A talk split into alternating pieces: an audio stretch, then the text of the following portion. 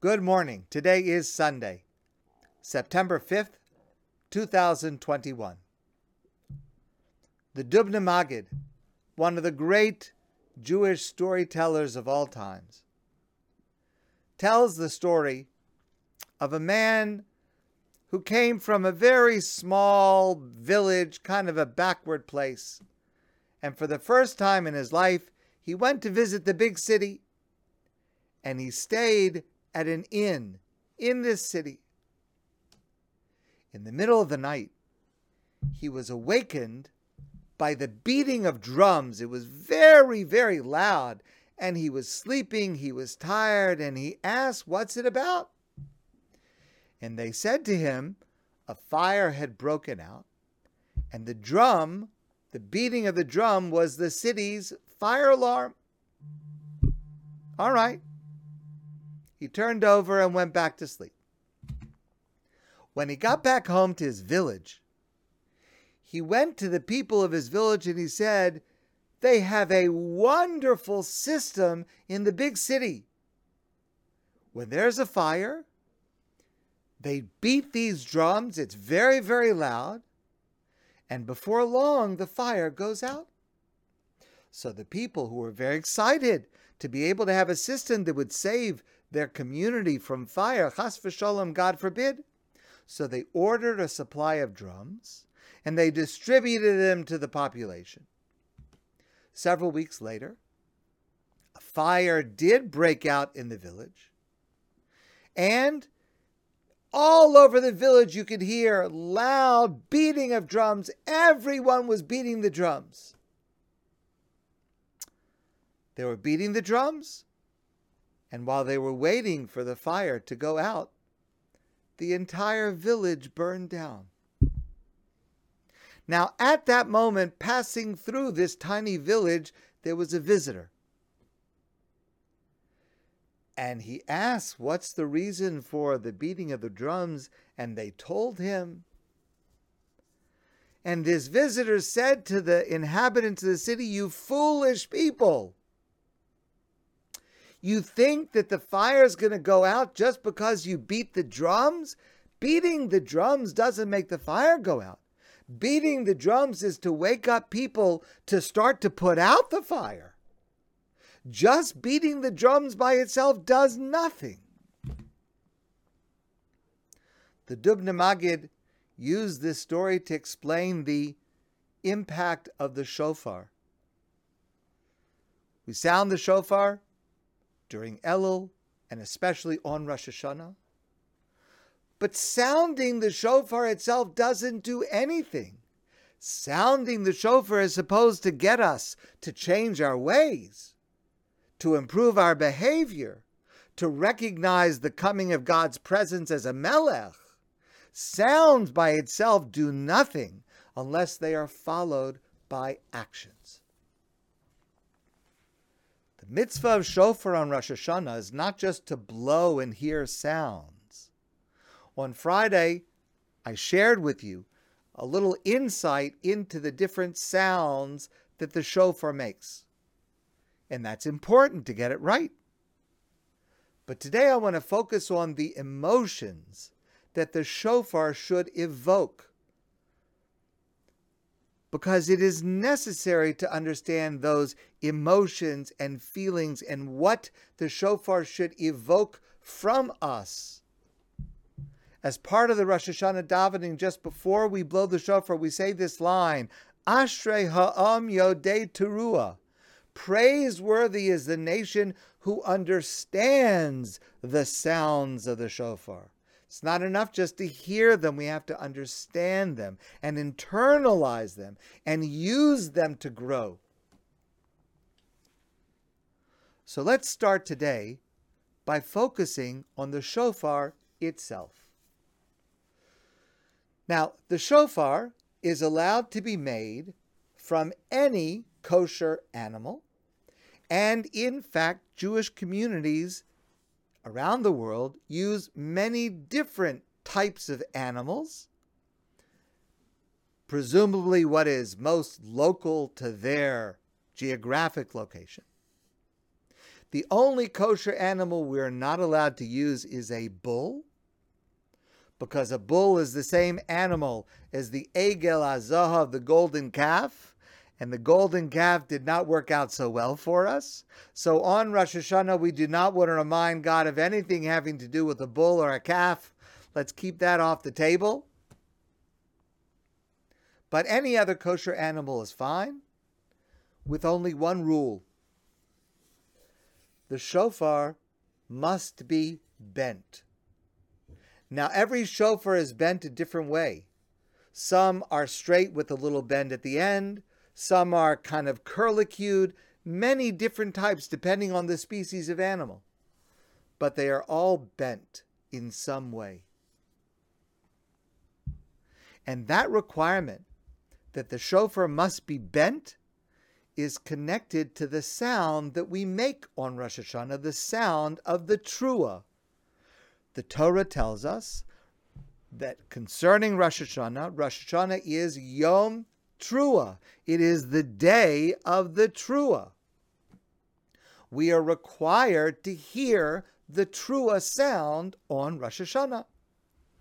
And remember, we discussed this on Friday that our sages have three different opinions about what the Trua is. One we call Trua.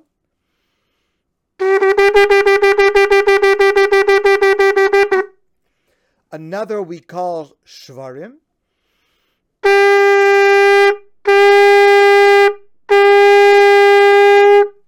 And a third, which is a con- which is a combination of both Shvarim Trua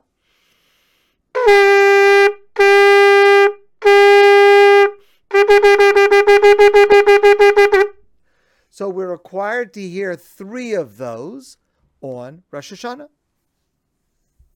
The common denominator of the three different opinions about what the trua is, I alluded to this on Friday, is that it is the sound of brokenness, the sound of sobbing, of moaning, or perhaps both moaning and sobbing. This is actually a true story. It happened here in Montreal just a few years ago. There was a Rosh Hashanah service that was taking place in a neighborhood that was not particularly a Jewish neighborhood, but there were Jews, some Jews living there, but not known as a Jewish neighborhood. They're blowing the shofar on Rosh Hashanah, and the police come in. And the police say, we got a report of domestic abuse. Someone called the police to say that there was crying going on in this in this place.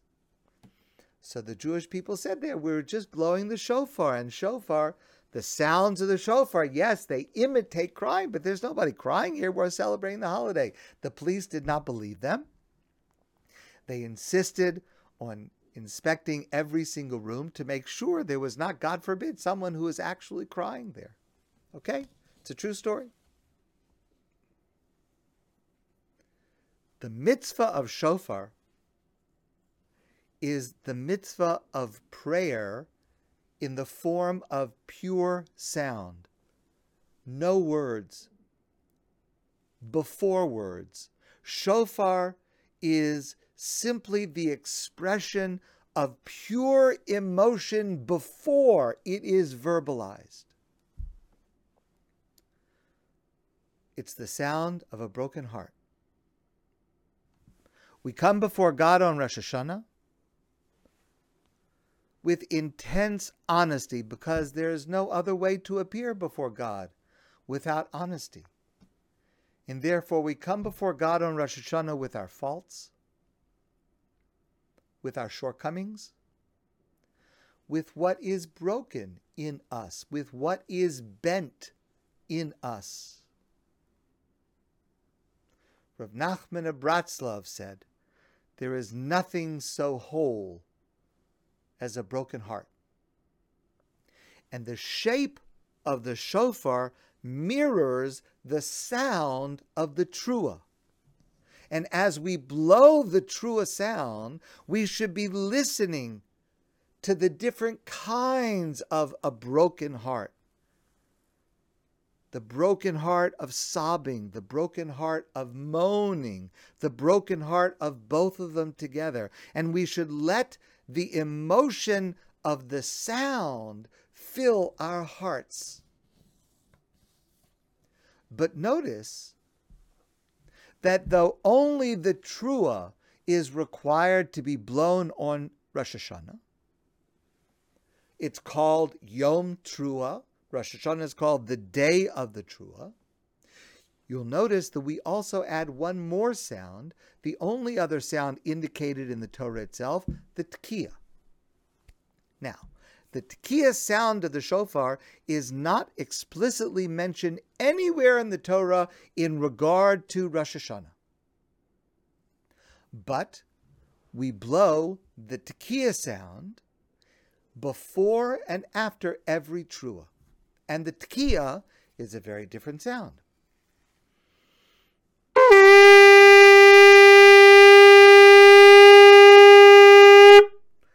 The tkiya is a strong, straight, confident sound, a sound that, convey, that conveys benevolence and forgiveness and harmony. And the requirement is, and please notice this on Rosh Hashanah when we blow the shofar, we always blow Rosh shofar in a line. The sounds are arranged in a line. Tkiya, something in the middle that is a trua, and tekiya. So remember, we have three different opinions about what this trua in the middle is. So we do all of them. But tekiya, something that stands for trua, and tekiya. We surround the trua with the tkiya. We envelop the trua with the tkiya on either side as our prayer of pure sound, pre articulated, pure sound. We pray to God to straighten what is bent in us, to soothe our crying, to show us compassion in the face of our shortcomings. So, as we listen to the sounds of the shofar, we should pay attention to the emotion of each sound and to the shape of the shofar and pay attention to the order of the sounds. And we should heal and we should feel as we hear this on Rosh Hashanah the prayer, the inarticulated prayer of pure sound for the tekiah on either side to overwhelm and soothe the broken sound in the middle. My friends, I want to wish you a great day, and I look forward to seeing all of you soon in person. And I hope that for you, as I hope for me, that we will be able to hear and that God will be able to hear and act upon using the tekiah on either side to straighten the bent trua in the middle. Have a wonderful day.